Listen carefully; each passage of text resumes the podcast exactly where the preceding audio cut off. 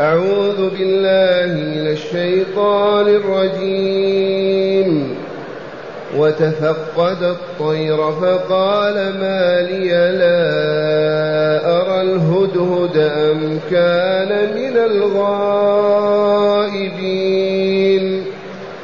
لأعذبنه عذابا شديدا أو لأذبحنه أو ليأتيني بسلطان مبين فمكث غير بعيد فقال أحطت بما لم تحط به وجئتك وجئتك من سبأ بنبأ يقين إني وجدت امرأة تملكهم وأوتيت من كل شيء ولها عرش عظيم.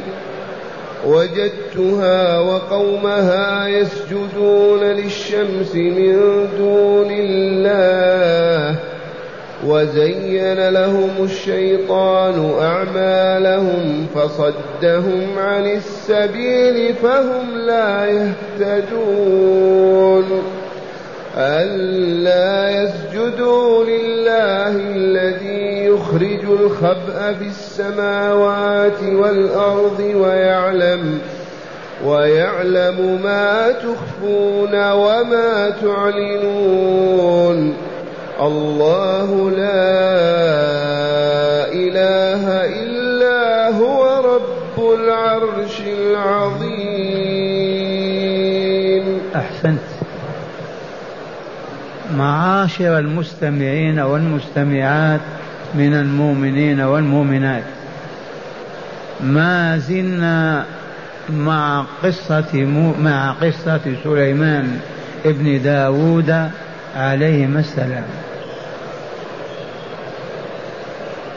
وبالأمس علمنا أنهم في ساحة عظيمة وهو عليه السلام يتعهد رجاله وجيشه وجنوده من الإنس والجن ومن الطير أيضا.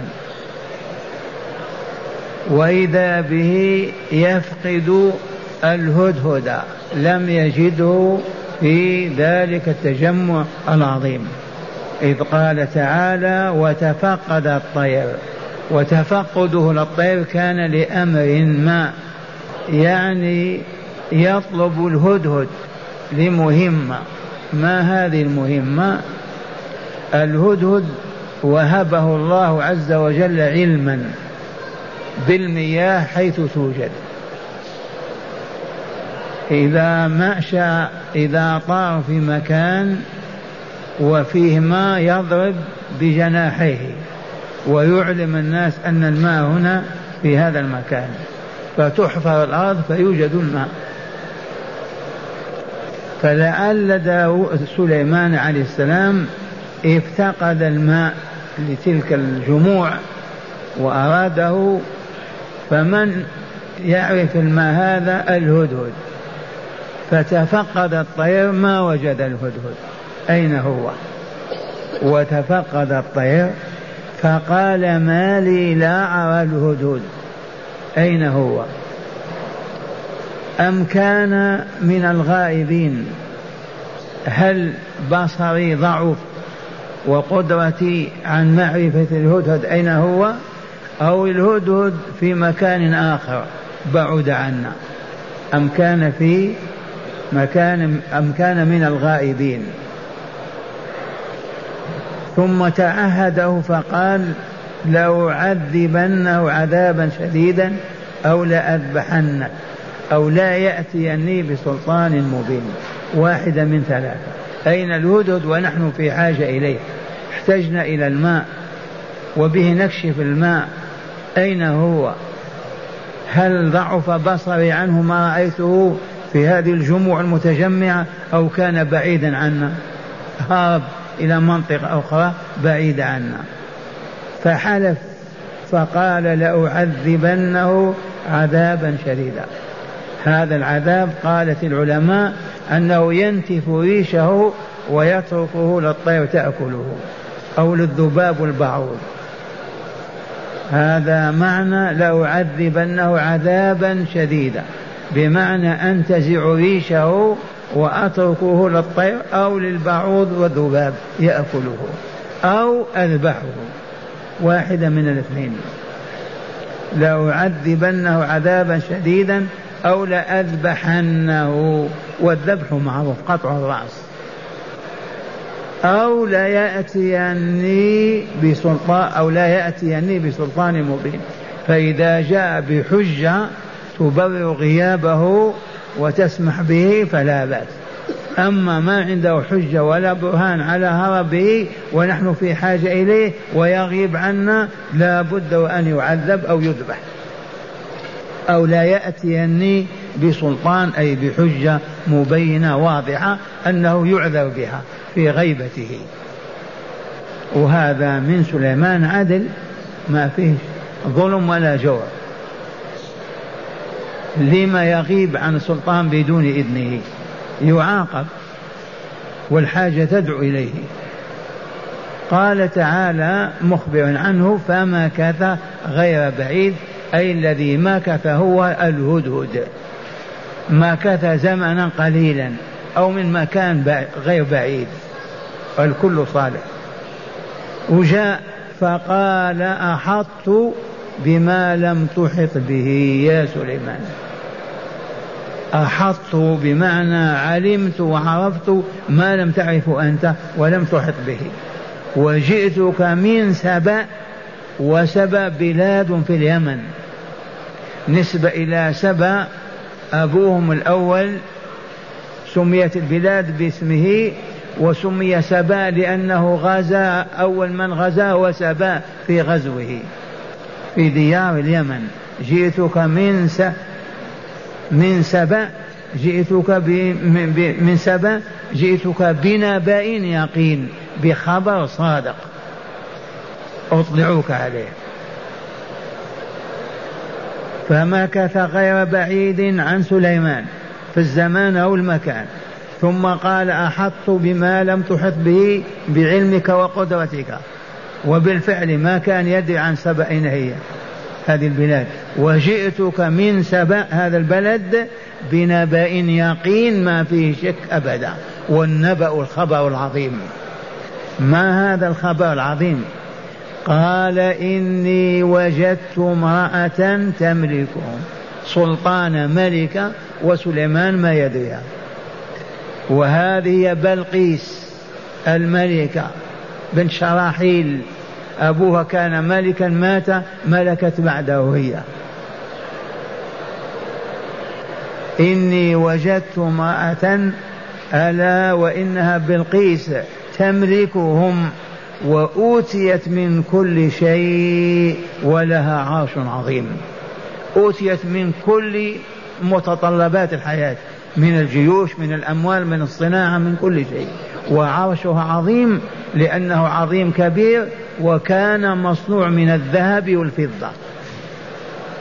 عرشها الذي تجلس عليه للحكم مصنوع من الذهب والفضة. فقال الهدد عرش عظيم حقا عظيم. إني وجدت امرأة تملكهم وأوتيت أي أعطيت من كل شيء من متطلبات الحياة هذه ولها عرش عظيم. لا يقدر قدره وعرش الله أعظم. وجدتها وقومها. وجدتها وقومها يسجدون للشمس من دون الله. يعبدون الشمس. يسجدون لها ينتظرون طلوعها. فإذا طلعت خروا ساجدين. يجلسون ينتظرون غروبها. إذا غربت سجدوا لها. يسجدون للشمس أي يشركون بهذه العبادة السجود من حق الله عز وجل. لا يسجد لمخلوق قط. والنبي الكريم يقول لو كنت آمرا أحدا بالسجود لأحد لأمرت المرأة أن تسجد لزوجها لما يرى له من الحق عليها. ولكن لا سجود إلا لله. فمن سجد والسجود معروف أن يطأطئ راسه وينحني سواء يصل الأرض أو لم يصل. الركوع السجود فلهذا بعض الإخوان لجهلهم إذا أرادوا أن يحيوا أحدا يسجدون يركعون له. وهذا خطأ وشرك لو تعمده العبد. ولكن يجب أن لا نسجد إلا لله عز وجل. عرفتم السجود ليس شرطا أن تضع وجهك على الأرض والانحناء والانكسار. هو السجود. خضوع وذلة. وجدتها وقومها نساء ورجال يسجدون للشمس من دون الله. وزين لهم الشيطان أعمالهم. أي هذا السجود وما معه من الشركيات والكفر زينه الشيطان. الشيطان إبليس عليه لعين الله يحسن القبيح ويجمل الفاسد من أجل أن يوقع بني آدم في معصية الله ليهلكوا ويشقوا كما شقى وهلك. ذي مهمته. فزين لهم الشيطان وزين لهم الشيطان أعمالهم فصدهم عن السبيل فهم لا يهتدون. هذه كلمات من؟ الهدهد الحكيم. نعم. وزين لهم الشيطان أعمالهم الشركية والكفرية فصدهم بذلك عن السبيل المنجي المسعد أي صرفهم عن عبادة الله عز وجل تلك العبادة التي يسعد فاعلها في الدنيا والآخرة. فهم لا يهتدون كأنما يقول هداية هذه الأمة صعب. لأن الشيطان عماهم وأصمهم واستعبدهم حتى عبدوا الشمس. فلهذا فهم لا يهتدون. ثم قال تعالى ألا يسجدوا لله الذي يخرج الخبأ في السماوات والأرض ويعلم ما يخفون وما يعلنون. أي صرفهم عن السجود لله الذي يخرج الخبأ. الخبأ مصدر المخبوء ما المخبوء في السماء؟ الأمطار. ما المخبوء في الأرض؟ النباتات والأعشاب والزهور. صرفهم ألا يسجدوا لله الذي يخرج الخبأ في السماوات والأرض. أي يرزق الخليقة من رزق السماء بالأمطار والأرض من النباتات التي تنبت. ويعلم ما تخفون وما تعلنون. ما تخفونه في نفوسكم ما تعلنون عنه. الله لا إله إلا هو رب العرش العظيم. هذا الهدهد يقول هذا طير من الطيور وبالأمس عرفنا كل طائر يطور يطير إذا صفر صفيرا تكلم بكلام وأراد معنى كما تقدم بالأمس. وهذا الهدد يقول هذا الكلام العجيب. اسمع ما قال الهدهد. قال إني وجدت امرأة تملكهم وأوتيت من كل شيء ولها عرش عظيم. وجدتها وقومها يسجدون للشمس من دون الله. وزين لهم الشيطان أعمالهم فصدهم عن السبيل فهم لا يهتدون. ألا يسجدوا لله الذي يخرج الخبأ في السماوات والأرض ويعلم ما تخفون وما تعلنون. الله لا إله إلا هو رب العرش العظيم. الهدهد نهى رسول الله صلى الله عليه وسلم عن قتله مع ثلاثة وهي الضفدع الضفدع أو الضفادع والنحل والصورد. ثلاثة.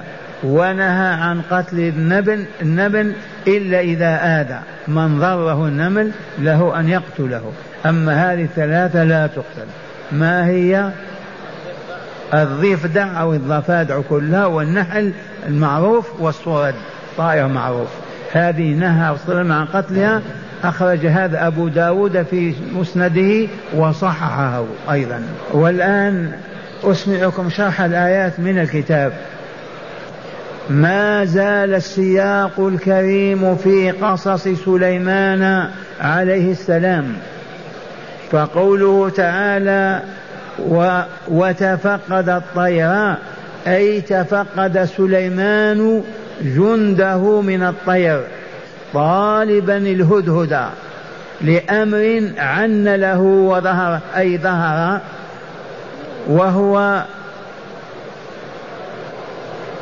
وهو يتهيأ أي سليمان برجال بجيشه وهو يتهيأ للرحلة لرحلة عامة لرحلة عامة من الرحلات. فلم يجده أي لم يجد الهدهد. فقال ما أخبر تعالى به عنه ما لي لا أرى الهدهد. العارض ألعارض عرض له ألعارض عرض لي أنا فلم أره. ألعارض عرض لي أنا فلم أره. أم كان أي الهدهد من الغائبين؟ أي بل كان من الغائبين. لأعذبنه عذابا شديدا بأن ينتف ريشه ويتركه للهوام تأكله فلا يمتنع منها. أو لا أو لأذبحنه بقطع حلقومه أو لا يأتيني بسلطان مبين أي بحجة واضحة على سبب غيبته. قوله تعالى فمكث أي الهدهد غير بعيد أي زمنا قليلا وجاء فقال في تواضع رافعا عنقه مرخيا ذنب ذنبه وجناحيه ماذا قال؟ أحطت بما لم تحط به أي اطلعت على ما لم تطلع عليه وجئتك من سبأ بنبأ يقين وسبأ قبيلة من قبائل اليمن والنبأ اليقين الخبر الصادق الذي لا شك فيه. وأخذ يبين محتوى الخبر وأخذ يبين ما حواه الخبر فقال إني وجدت امرأة هي بلقيس تملكهم وأوتيت من كل شيء من أسباب القوة ومظاهر الملك. ولها عرش عظيم أي سرير ملكها الذي تجلس عليه وصفه, وصفه بالعظمة لأنه مرصع بالجواهر والذهب. وقوله وجدتها وجدتها وقومها يسجدون للشمس, من دون الله أخبر أولا عن أحوالهم الدنيوية وأخيرا وأخبر ثانيا عن أحوالهم الدينية. أحوالهم المادية ماذا قال؟ وجدتها وقوم وجدت امرأة تملكهم وأوتيت من كل شيء ولها عرش عظيم. هذه أخبار دنيوية وإلا لا؟ وعن الدينية فقال وجدتها وقومها يسجدون للشمس ولها عرش عظيم. أي سرير ملكها الذي تجلس عليه وصفه بالعظمة لأنه مرصع بالجواهر والذهب. وقوله وجدتها وقومها يسجدون للشمس من دون الله. أخبر أولا عن أحوالهم الدنيوية وأخبر ثانيا عن أحوالهم الدينية.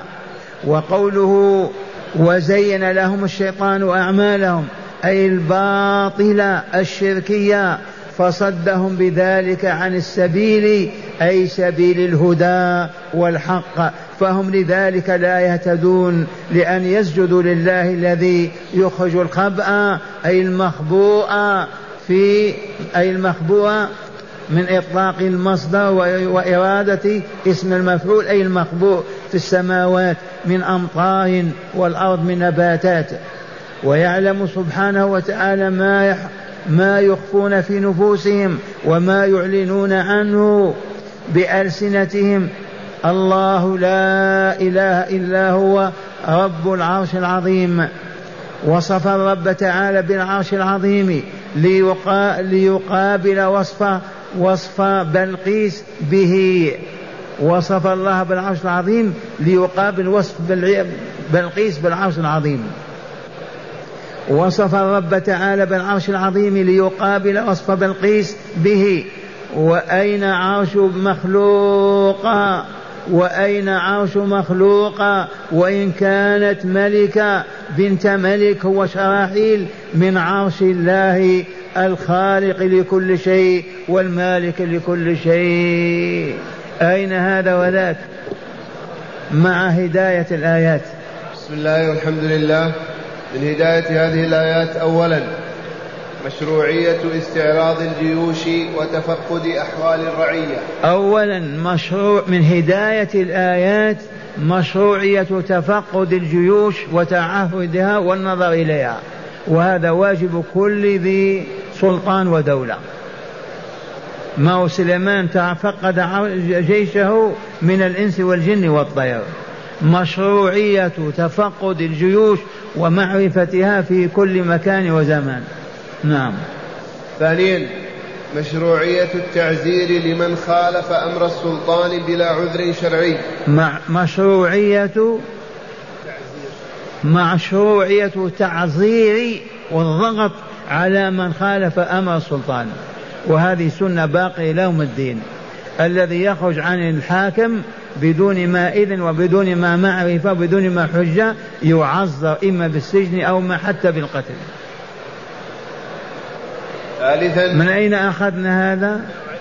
لأعذبنه عذابا شديدا أو لأذبحنه أو لا يأتيني بسلطان مبين. كيف يخرج بدون إذن؟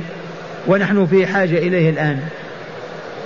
فمن هنا أخذ أن من يخرج عن السلطان عن الحاكم بدون إذن بدون حجة للسلطان أن يعذبه أو يقتله. بهذه الآية. نعم. ثالثا مشروعية اتخاذ طائرات الاستكشاف ودراسة جغرافية العالم. أعيد أعيد. مشروعية اتخاذ مشروعية اتخاذ طائرات الاستكشاف. زيد؟ ودراسة و... جغرافية العالم. ودراسة جغرافية العالم. ينبغي للدولة المسلمة أن توجد طائرات للاستكشاف والاطلاع على العالم. وتدرس أيضا جغرافية العالم لتعرف الأقاليم والبلاد أين هي. وهذا مشروع في الآية الكريمة. ما هي الآية التي تقول هذا؟ إني وجدت فقال أحطت بما لم تحط به وجئتك من سبأ بنبأ يقين ما كان سليمان وهو السلطان الحاكم يدري عن هذه المنطقة وفيها ملك وهو لا يدري. وسيأتي الكلام على هذا في الدرس الآتي إن شاء الله. نعم. رابعا نعم. تحقيق قول قول الرسول صلى الله عليه وسلم لن يفلح قوم ولوا أمرهم امرأة إذ لم يلبثوا أن غلب عليهم سليمان. تحقيق قول النبي صلى الله عليه وسلم لن يفلح قوم ولوا أمرهم امرأة. الآن سليمان سيحتل المنطقة بكاملها وسيسقط هذا العرش ويمزقه. الرسول الكريم يقول لن يفلح قوم ولوا أمرهم امرأة. ابدا ولن يفوزوا ولن ينجحوا نعم. خامسا بيان أن هناك من كانوا يعبدون الشمس إذ سجودهم لعباد لها عبادة. مش بيان أن هناك من كان من يعبد الشمس.